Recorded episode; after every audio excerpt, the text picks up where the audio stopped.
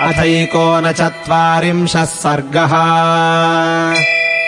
रामस्य तु वचः श्रुत्वा मुनिवेशधरम् च तम्।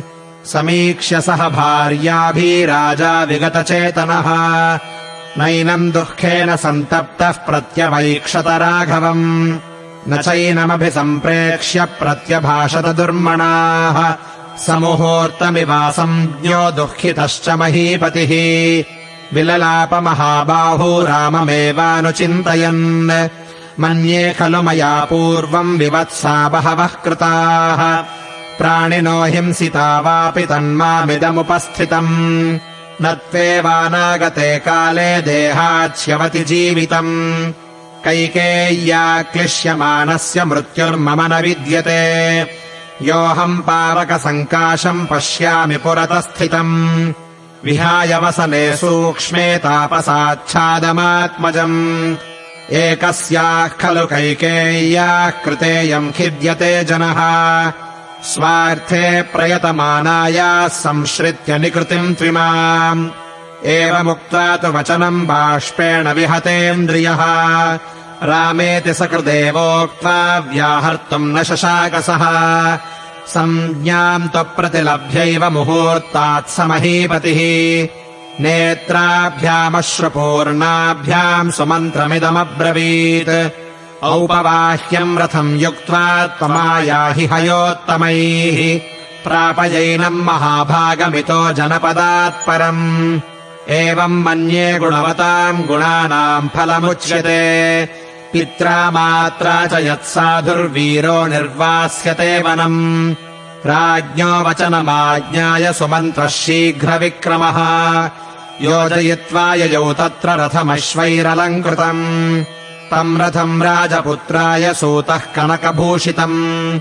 आचचक्षेऽञ्जलिम् कृत्वा युक्तम् परमवाजिभिः।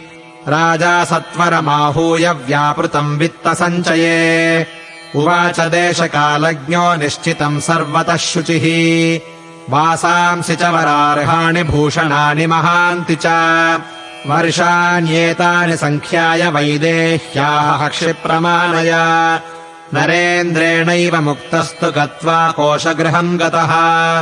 प्रायच्छत्सर्वमाहृत्य सीतायै क्षिप्रमेव तत्। सा सुजाता सुजातानि वैदेही प्रस्थिता वनम् भूषयामास गात्राणि तैर्विचित्रैर्विभूषणैः। यराजयत वैदेही वेश्म तत्सु विभूषिता उद्यतोऽंशमतः कालेखम् प्रभेव विवस्वतः। ताम् भुजाभ्याम् परिष्वज्य श्वश्रूर्वचनमब्रवीत्। अनाचरन्तीम् कृपणम् मूर्ध्वपाघ्राय मैथिलीम्। असत्यः सर्वलोकेऽस्मिन् सततम् सत्कृताः प्रियैः भर्तारम् नानुमन्यन्ते विनिपातगतम् स्त्रियः। एष स्वभावो नारीणामनुभूय पुरा सुखम्। अल्पामप्यापदम् प्राप्य दुष्यन्ति प्रजहत्यपि। असत्यशीला विकृता दुर्गा अहृदयाः सदा। असत्यः पापसङ्कल्पाः क्षणमात्रविरागिणः। न कुलम् न कृतम् विद्या न दत्तम् नापि सङ्ग्रहः स्त्रीणाम् गृह्णाति हृदयमनित्यहृदयाहिताः। साध्वीनाम् तु स्थितानाम् तु शीले सत्ये श्रुते स्थिते। स्त्रीणाम् पवित्रम् परमम् पतिरेको विशिष्यते। सत्त्वया नावमन्तव्यः पुत्रः प्रव्राजितो वनम्। तव देव समस्त्वेष निर्धनः सधनोऽपि वा। विज्ञाय वचनम् सीता तस्या धर्मार्थसंहितम् कृत्वाञ्जलिमुवाचेदम् श्वश्रूमभिमुखे स्थिता। करिष्ये सर्वमेवाहमार्या यदनुशास्ति माम्। अभिज्ञास्मि यथा भर्तुर्वर्तितव्यम् श्रुतम् च मे। न मामसज्जनेनार्या समानयितुमर्हति। धर्माद्विचलितुम् नाहमलम् चन्द्रादिवप्रभा। नातन्त्री वाद्यते वीणा नाचक्रो विद्यते रथः नापतिः सुखमेधेत या स्यादपि शतात्मजा। मितम् ददाति हि पिता मितम् भ्राता मितम् सुतः।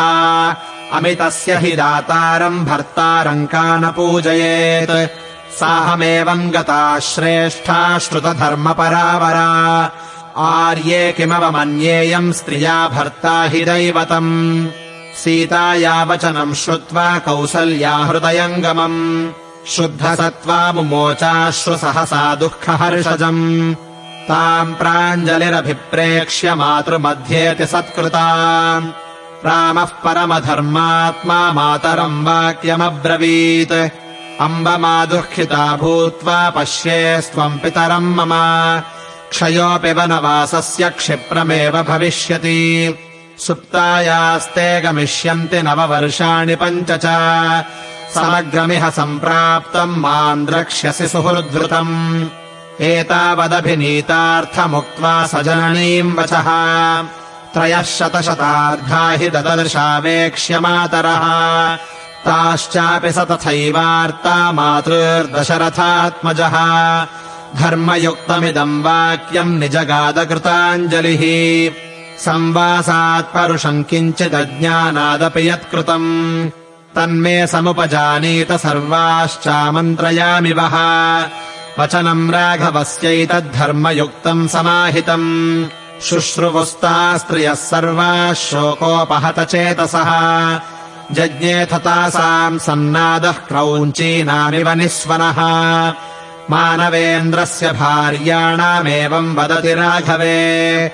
मुरजपणवमेघघोषबद्दशरथवेश्म बभूव यत्पुरा विलपितपरिदेवनाकुलम् व्यसनगतम् तदभूत्सु दुःखितम् इत्यार्षे श्रीमद् रामायणे वाल्मीकीये आदिकाव्ये। अयोध्याकाण्डे एकोनचत्वारिंशः सर्गः